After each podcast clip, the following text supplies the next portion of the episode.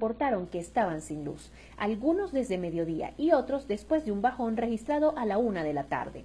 Entre los estados afectados están Distrito Capital, Miranda, Vargas, Aragua, Carabobo, Lara, Falcón, Zulia, Trujillo, Monagas, Anzuategui y Nueva Esparta. Sobre el tiempo que llevaban sin luz, usuarios indicaron 4, 5 y hasta 9 horas sin servicio, según reportes de la red social X. ¿Qué busca el CNE con la eventual asistencia técnica para la primaria? A menos de un mes para la primaria, en un contexto de amenazas contra el proceso y candidatos, los politólogos Benigno Alarcón, Luis Salamanca y Jesús Castellanos ven con suspicacia el movimiento del CNE que preside Elvis Amoroso. Esa asistencia no será incondicional. Cualquier ayuda va a estar condicionada por cosas que pueden ir desde la postergación de la fecha hasta la prohibición de que participen candidatos que estén inhabilitados, explicó Alarcón a El Pitazo vía telefónica. Frontera con Colombia cumple un año de intercambio comercial. ¿Qué dicen gremios y comerciantes? La Asociación de Agentes Aduaneros del Estado Táchira cataloga de exitosa la reapertura por la cantidad de gandolas que transitan de un país a otro sin contratiempos. Según el reporte del representante del gremio aduanero, Nelson Urueña, 7.200 operaciones se han realizado con mercancías tras un año de reapertura comercial. Padre de niño encontrado muerto junto a su familia pide justicia. Joan Ronzo Baramese pide justicia. Él es el padre del niño de siete años que fue encontrado muerto junto a su abuela, su mamá y su tío en el estado Aragua este 26 de septiembre. Ronzo responsabiliza de lo ocurrido a representantes del Ministerio Público de Maracay. El hijo de Ronzo fue encontrado muerto en la urbanización Andrés Bello de Maracay. En el sitio estaban también los cadáveres del ingeniero José Vivas Duque, quien era diputado al Consejo Legislativo del Estado Bolivariano de Aragua y expresidente de Copeya en la entidad, el de su madre Marisela Duques Guedes de Vivas y su hermana María de los Ángeles Vivas Duque, progenitora del niño. Estimados oyentes, este ha sido el panorama informativo hasta esta hora. Narró para ustedes Catherine Medina. Estas informaciones puedes ampliarlas en nuestra página web elpitazo.net. También recibimos tus denuncias vía SMS o WhatsApp a través del 0414-230-2934. Una de la tarde, una de la tarde con 28 minutos. Muchísimas gracias a nuestros colegas de El Pitazo por darnos, brindarnos este noti audio del día de hoy. Nosotros cuando es la una de la tarde con 28 minutos antes de ir a identificar, aprovecho de recordarles, aprovecho de recordarles cuál ha sido nuestra encuesta del día de hoy. La encuesta que hemos colocado en la red social eh, X, antiguamente Twitter. ¿Usted considera que los derechos humanos de los niños, niñas y adolescentes en Venezuela son respetados? Pues nos puede dar su opinión sobre este tema, nos puede escribir por el 0424-552-6638, tanto por mensajería de texto y también si prefiere hacerlo por eh, WhatsApp, con el mismo número 0424-552-6638. Y a continuación vamos a hacer una muy breve pausa y enseguida volvemos con más de En este país. Ya regresamos con En este país por la Red Nacional de Radio Fe y Alegría.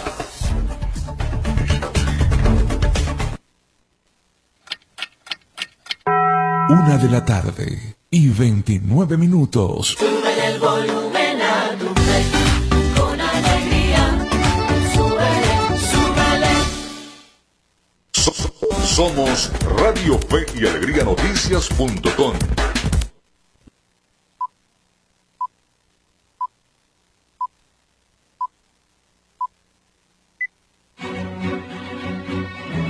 A partir de este momento, más de 25 emisoras interconectadas para llevarte información con todas las voces. Radio Fe y Alegría Noticias. Avance informativo. Avance informativo. Hola, ¿qué tal? Feliz tarde para todos. Bienvenidos al presente avance informativo de Radio Fe y Alegría Noticias. Yo soy York Hernández. Comenzamos. Muere un bebé venezolano en zona fronteriza de Honduras. Un bebé de nacionalidad venezolana murió en Honduras, específicamente en la ciudad de Danlí, una zona fronteriza con Nicaragua, según lo informó este martes 26 de septiembre representante de la Organización Internacional para las Migraciones, Nicolás Graviano. Con profundo pesar me informan del fallecimiento de un bebé de origen venezolano en Danlí, tiendo mi solidaridad a su familia y reitero el llamado para que todas las personas reciban atención médica digna en cualquier lugar, sin importar su estatus migratorio, indicó Graviano en la red social X ante Twitter. Hasta aquí el presente avance informativo. Les invitamos a que continúen con más del programa en este país. Contamos con periodistas en toda Venezuela para llevarles la información en vivo y en caliente. Red Nacional de Radio Fe y Alegría, con todas las voces. Seguimos con En este país por la Red Nacional de Radio Fe y Alegría.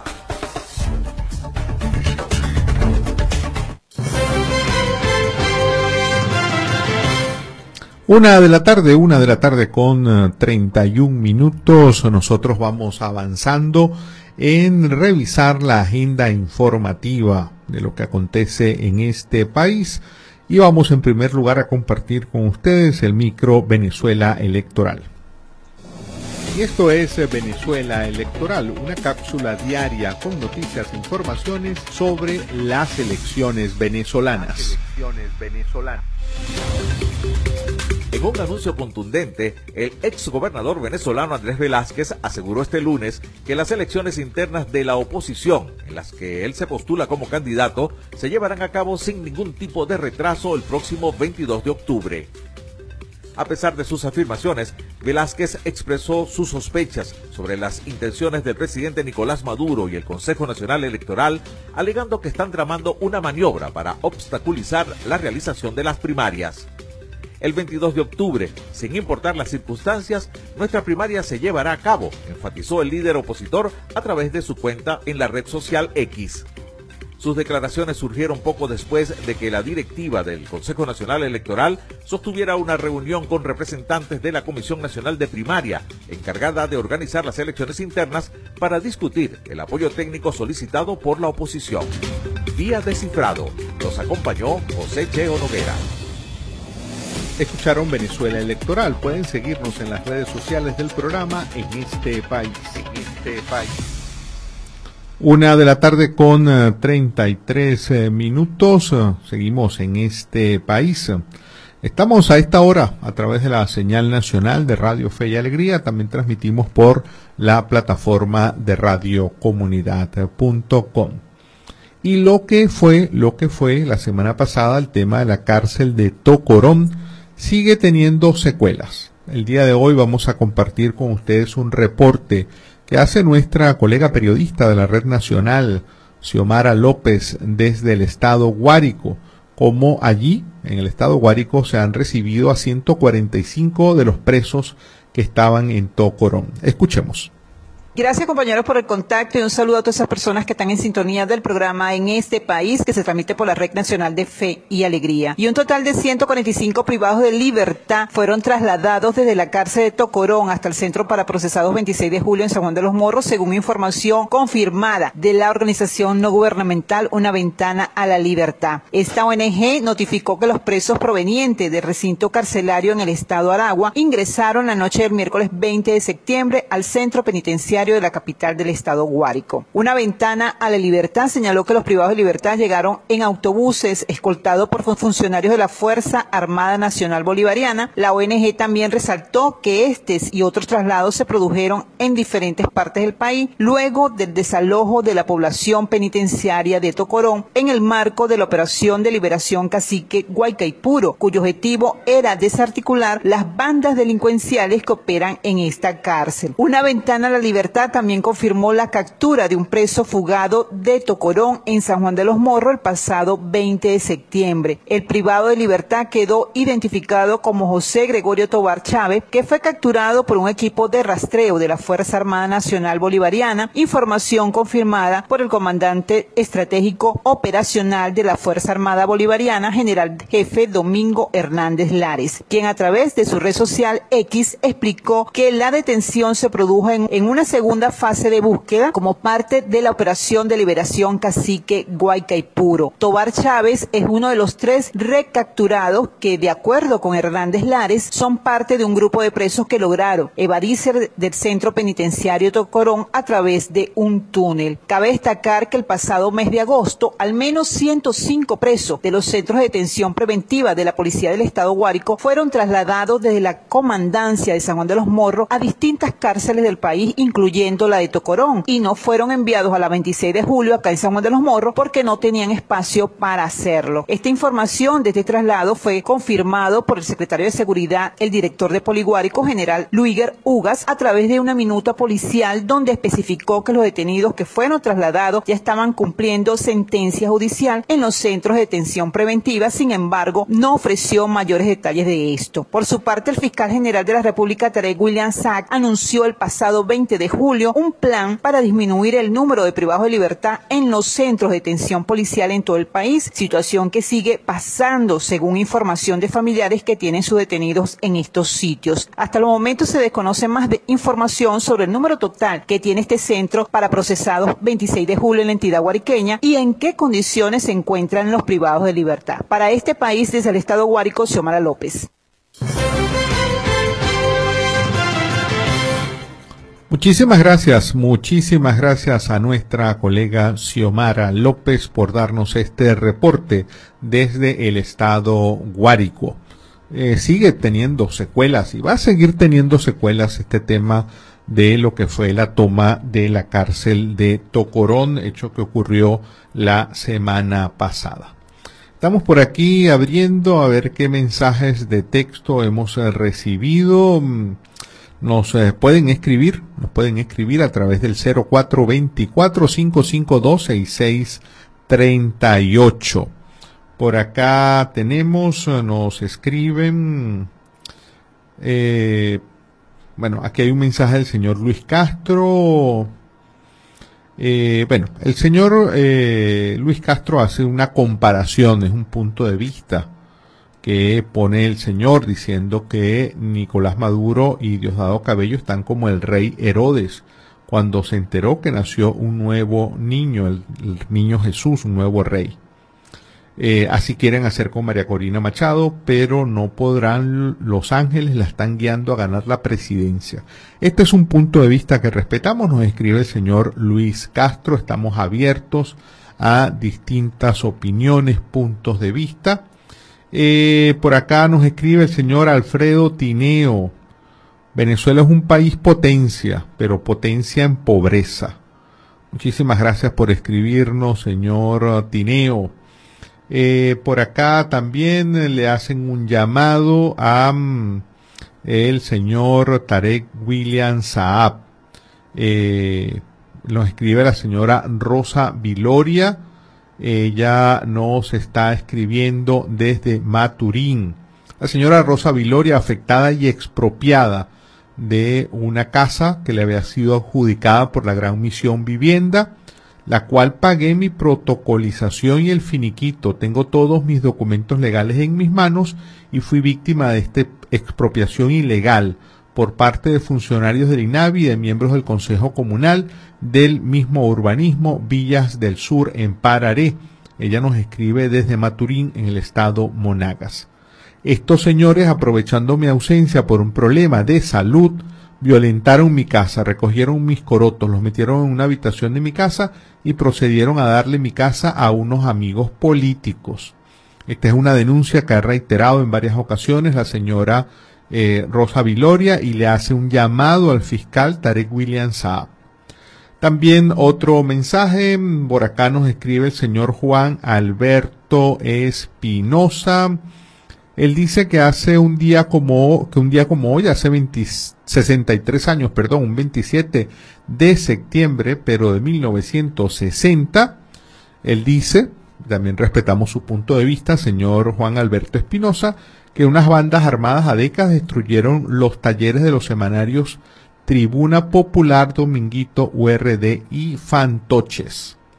Escribe desde Paraguán el señor Juan Alberto Espinosa. Les agradecemos a todas y todos por sus opiniones. No necesariamente las compartimos, pero acá somos una tribuna abierta para mm, los distintos puntos de vista. Nosotros a esta hora, a la una con 39, vamos a meternos en el terreno, en el campo de juego. Vamos a escuchar la movida deportiva con nuestro colega Miguel Valladares. En este país presentamos La Movida Deportiva con Miguel Valladares. Un gran saludo amigos del deporte, es un gusto recibirlos de nuevo a mitad de semana en la grada de En este país. Iniciamos el repaso de la actualidad deportiva con béisbol de las grandes ligas porque Ronald Acuña Jr. no quita el pie del acelerador y ayer pegó su cuadrangular 41 de la campaña en la victoria de Atlanta 7 carreras por 6 frente a los Cachorros. Acuña Jr. dio de 4-1 para dejar su promedio de bateo en 335 en el segundo puesto de la Liga Nacional detrás de los 353 de la regadera Luis Arraez, mientras que acumula 103 carreras impulsadas. Andrés Jiménez también se fue para la calle con su jonrón 15 del año, además bateó de 4-2 en la derrota de los Guardianes, 11 carreras por 7 ante los Rojos. El receptor René Pinto se unió a la fiesta de cuadrangulares al pegar uno en la victoria de los Rays de Tampa Bay 9-7 ante Boston.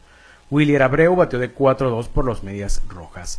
José Altuve también está terminando la temporada regular a todo tren y anoche conectó de 5-3 aunque sus astros terminaron cayendo 6 por 2 ante los marineros. Miguel Cabrera, que está disputando su última semana como jugador activo, se fue en blanco en tres turnos en la victoria de los Tigres, 6 carreras por 3 frente a los Reales. Y hablemos ahora de la Copa América de futsal femenino que se disputa en Argentina. Allí la Tinto se recuperó de la goleada ante Brasil para derrotar a Ecuador cuatro tantos por uno. Ahora su registro tiene dos victorias por una caída. Los goles venezolanos fueron obra de Mariángela Magdaleno, Marinel Arguinzones, Yuelmi Veloz y Dioselis Núñez. La selección nacional volverá a la cancha hoy ante Paraguay con la misión de ganar y asegurar su pase a la semifinal. Y nos vamos con unas corticas y al pie iniciando con fútbol porque el club portugués de primera división Casapía anunció la contratación del vinotinto Telasco Segovia, MVP del torneo Moris reveló en el 2022, atando al larense por tres años. En México, el también vinotinto Eduardo Bello anotó el tercer tanto para el Mazatlán en la victoria de su equipo 1-3 ante las Chivas de Guadalajara. Fue el segundo gol del venezolano en la temporada. Y en béisbol venezolano, Cardenales y Magallanes estarán disputando una serie de tres encuentros de pretemporada en Lima, Perú. Los choques se jugarán los días 13, 14 y 15 de octubre en el estadio del complejo Villa María del Triunfo, misma que se construyó para los Juegos Panamericanos de Lima. Precisamente en la pelota criolla, Caribes Anzuategui anunció su lista de jugadores sin prioridad de contrato y el nombre más resaltante es el del Careta, ex Grande Liga Jesús Sucre. De esta forma estamos llegando al final del repaso por la jornada de hoy, pero le invitamos a que nos acompañe de nuevo mañana en la grada de En este país.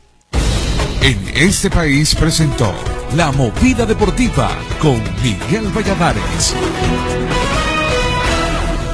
Una de la tarde con 43 eh, minutos, una con 43. Nosotros vamos a hacer una muy breve pausa, pero antes de irnos a identificar, les dejo con el micro Medianálisis Informa. Les eh, presentamos Medianálisis Informa, noticias locales y regionales sobre democracia y ciudadanía. Democracia y ciudadanía. Conductores denunciaron el regreso de las colas a las estaciones de servicio en Maracaibo y manifestaron que la gasolina les está durando poco en los tanques de sus vehículos. Rafael Colina, taxista en la estación Nuevo Circo, indicó que las colas se vuelven interminables.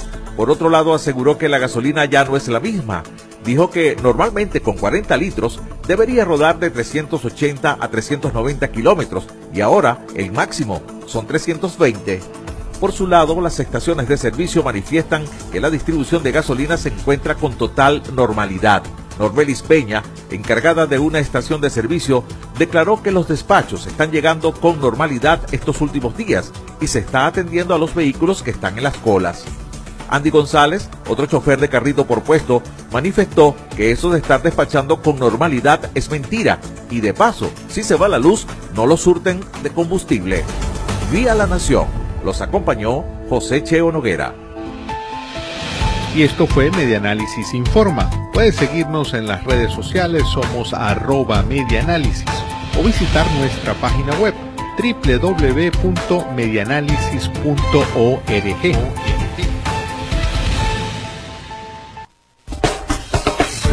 Ya regresamos con En este país por la Red Nacional de Radio Fe y Alegría.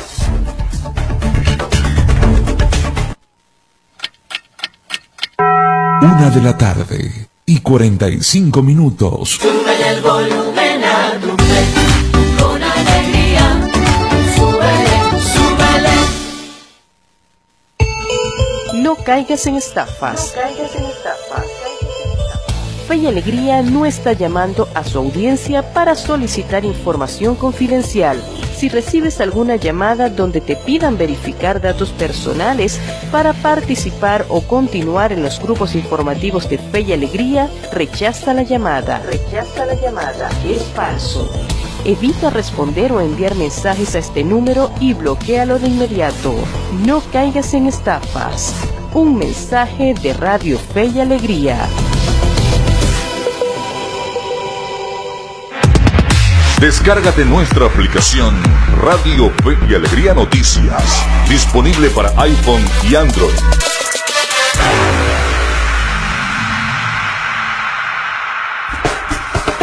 Seguimos con En este país por la Red Nacional de Radio Fe y Alegría.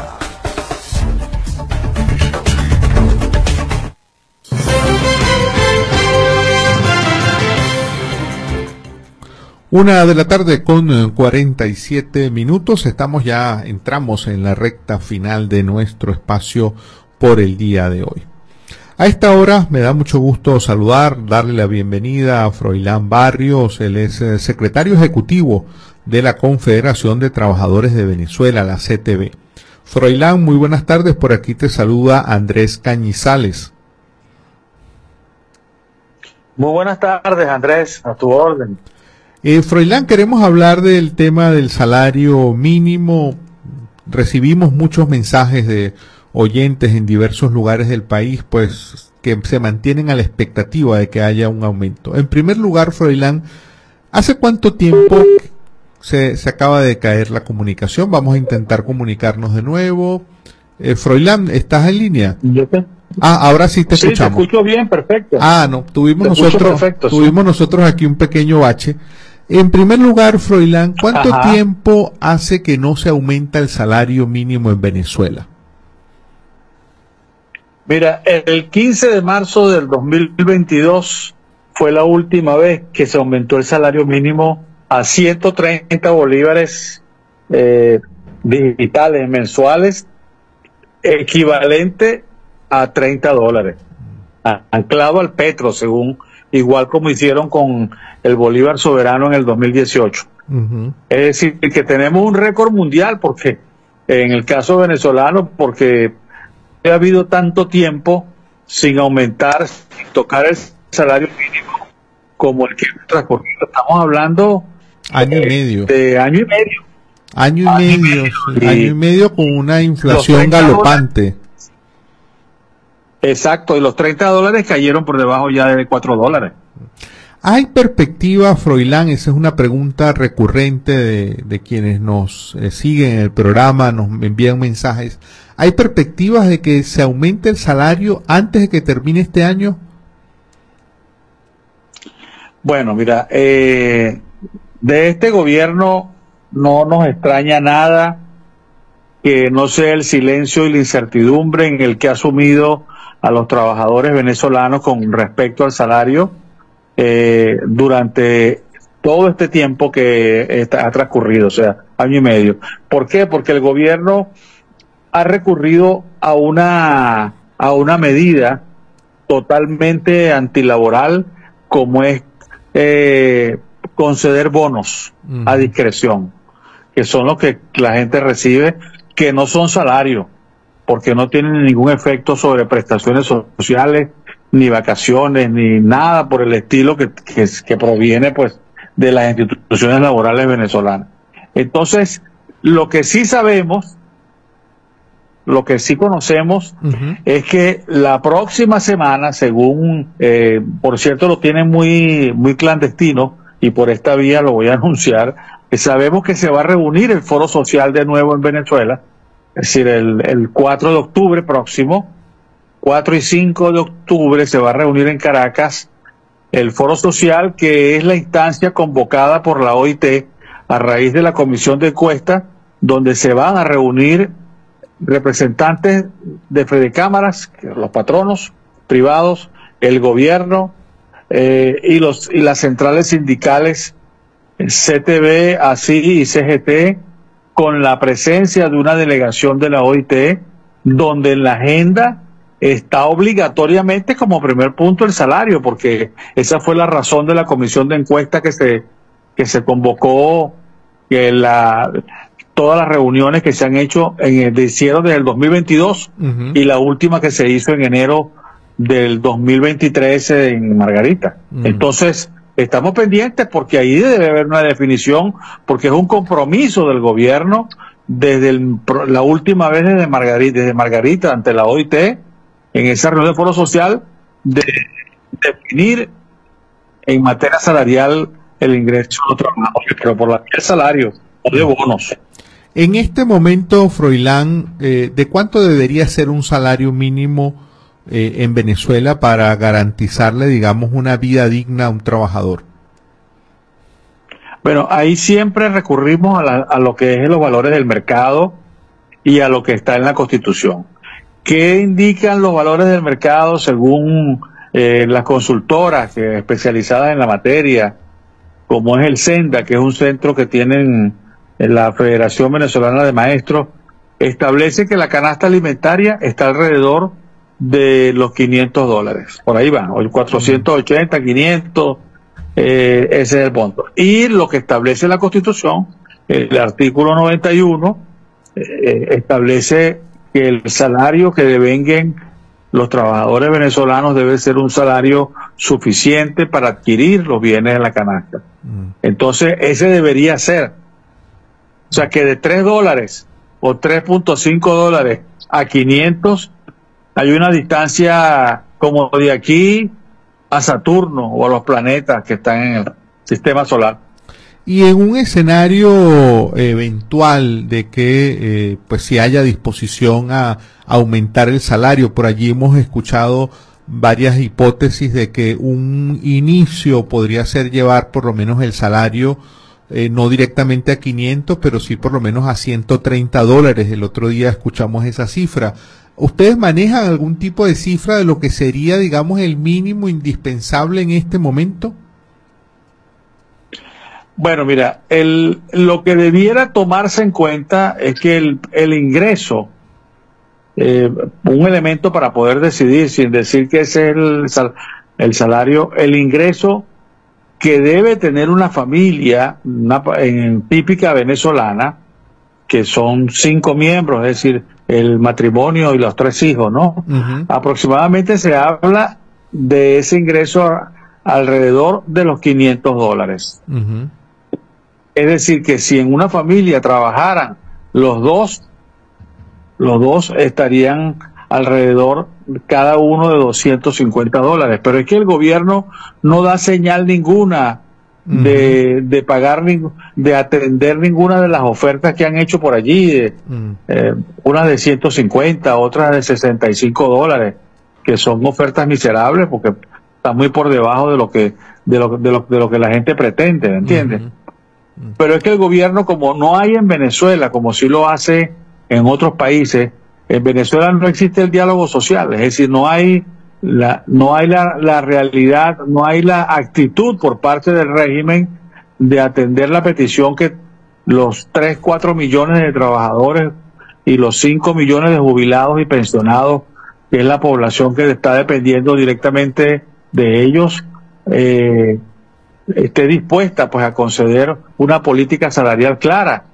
Eh, en un- en un- y es una y es una y es una ironía porque el gobierno se define obrero Mm, se es. define defensor de los trabajadores y resulta que en países como Estados Unidos donde están en huelga precisamente ahora el, están en huelga los trabajadores de las automotrices los trabajadores que trabajan en industria cinematográfica y otros sectores Mira, hasta el presidente de la República va a defender a los que están en huelga. En Venezuela no, en Venezuela persiguen y ponen preso a los sindicalistas que protesten y les meten les meten condena de, de 16 años de cárcel simplemente por protestar los derechos de los trabajadores y el derecho a un salario. Esa es la paradoja pues, que hay en el país. Eh, Froilán, te agradecemos mucho. Lamentablemente el tiempo ya se nos ha, ha acabado, hemos terminado, eh, pero sin duda muy, muy claro todo lo que nos has mm, expresado el día de hoy. Bueno, un gran abrazo y un saludo y, esperemos que haya una definición en beneficio de los trabajadores venezolanos. Sin duda, sin duda. Era Froilán Barrios, él es eh, actualmente secretario ejecutivo de la Confederación de Trabajadores de Venezuela, la CTV. Una de la tarde con 56 minutos. Por acá reviso muy rápidamente algunos titulares en la página de la Casa Radio Fe y Alegría Noticias.com. Advierten desde el Estado Mérida, el lunes no vamos a iniciar las clases. Esto lo vemos en la página de la casa. También eh, la mm, defensora de derechos humanos, Laura Lousa, asegura, desmantelar la cárcel de Tocorón no significa desmantelar a la banda el tren de Aragua. También, hablando de Tocorón, por cierto, aquí reseñan discotecas, canchas deportivas y hasta un zoológico. ¿Cómo llegó todo eso a la cárcel de Tocorón? Y hay una cantidad de pronunciamientos, repudios contra las denuncias de tortura que ha recibido el joven estudiante John Álvarez, estudiante de antropología en la Universidad Central de Venezuela.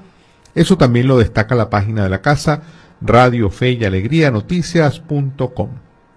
Cuando es la una de la tarde con 57 minutos, nosotros eh, nos despedimos. Les invitamos muy cordialmente a que esta noche nos acompañen de nuevo con la emisión nocturna de este programa a través de las emisoras de Radio Fe y Alegría. También, también les invitamos muy cordialmente a que mañana jueves, mañana jueves nos acompañen con la emisión meridiana entre una y dos de la tarde, tanto por la señal nacional de Radio Fe y Alegría, como como lo venimos haciendo también por la plataforma de Radio Comunidad. Hasta entonces. Este. Así culmina por el día de hoy en este país, un programa conducido por Andrés Cañizales junto a Miguel Valladares, acompañados por los periodistas y comunicadores de Radio Fe y Alegría, Red Nacional. Hacemos periodismo comprometido con la democracia.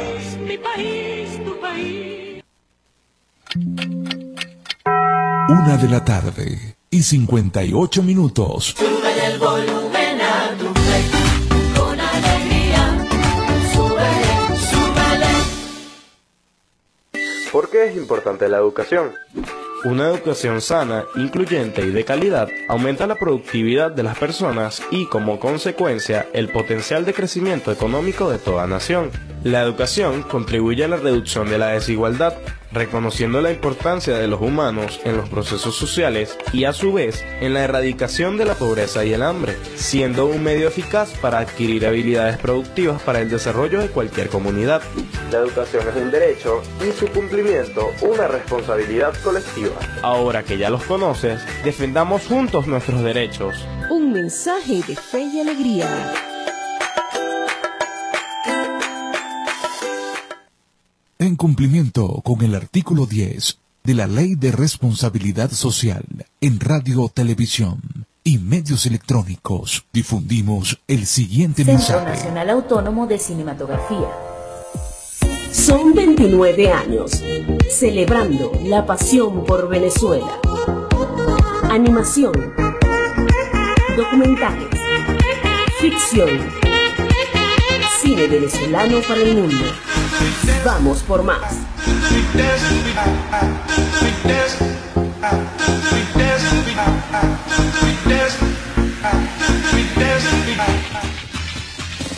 En la FM de todas las voces hacemos publicidad. Goma Inca, rumbo a los 50 años de calidad. Fabricación de artículos técnicos en gomas y servicios relacionados tales como engomados de rodillos, tambores, poleas, válvulas, tuberías, todo para la industria en general, recubrimiento antiácido y antiabrasivo de tanques para la industria química, engomados de tanques cisternas que transportan líquidos corrosivos, fabricación de sellos hidráulicos y neumáticos por control numérico, Sistema Siljet de fama mundial. Garantizamos la fabricación en minutos de juntas de vástagos, pistón, rascadores, estoperas o ring. El cliente puede observar la fabricación de su pedido y sale con sus piezas ya fabricadas. Contáctanos al 0251 269 0301 al 0416 450 9903 o al 0412 725 4034. Atendemos a nivel nacional. Goma Inca, rumbo a los 50 años de calidad. Excelencia y calidad, embutidos Alimex. Alimex es variedad de todo para comer. Excelencia y calidad, embutidos Alimex. Hazlo más práctico y divertido. Embutidos Alimex.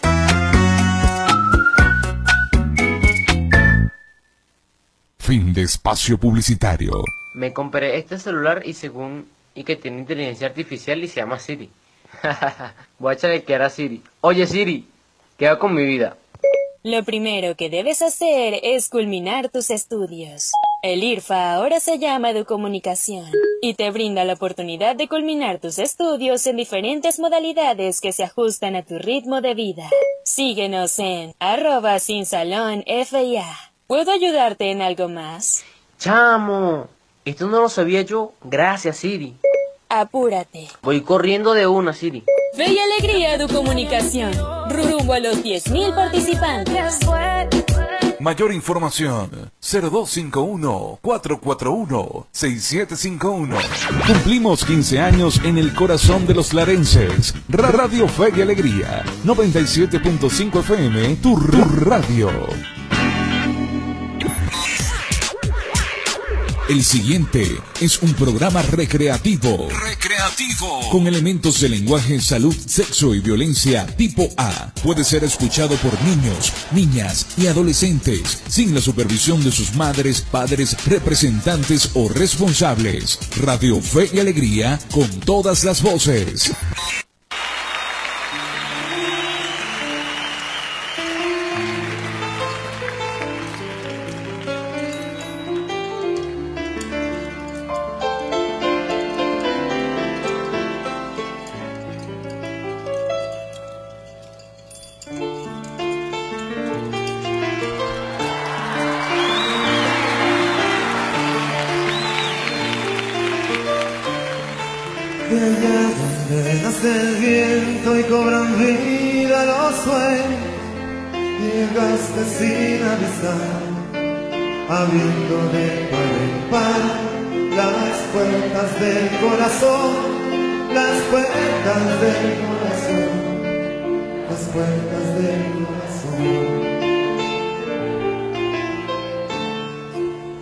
Hicieron falta palabras, tampoco tontas excusas, apenas una mirada de tus ojos verde gris.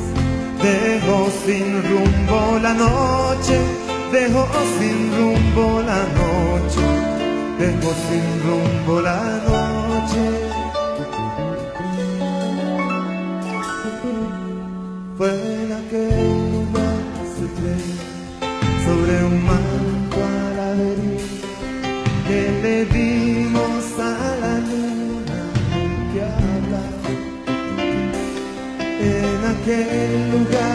Secreto, una lluvia del desierto le medio vi a la más hermosa flor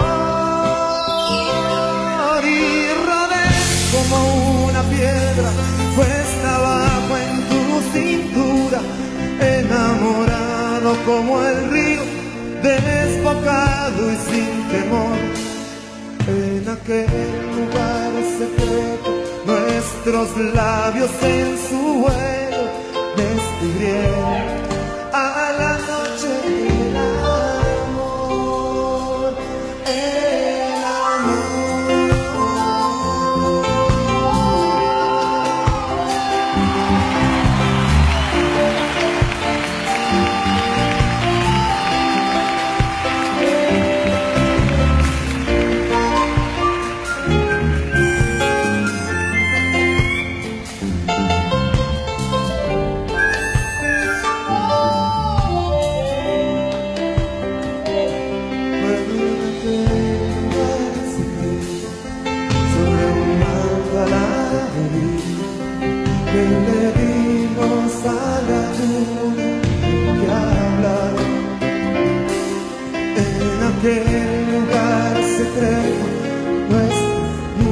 del desierto le dio vida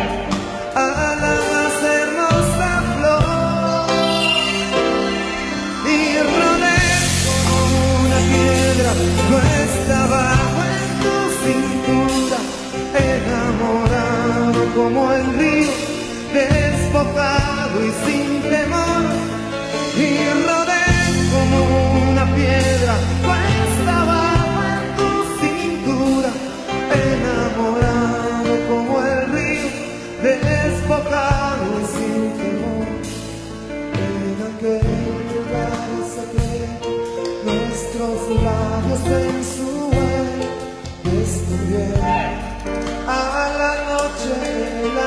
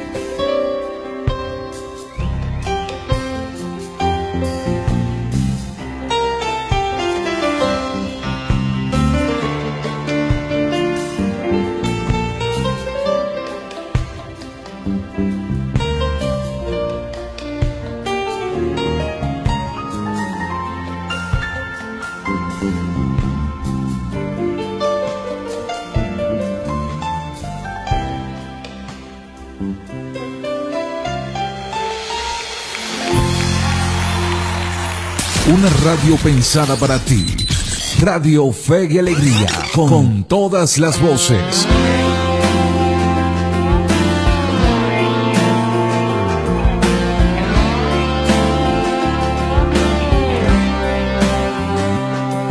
lejos, de lejos, se ve todo bien, todo luce que está bien.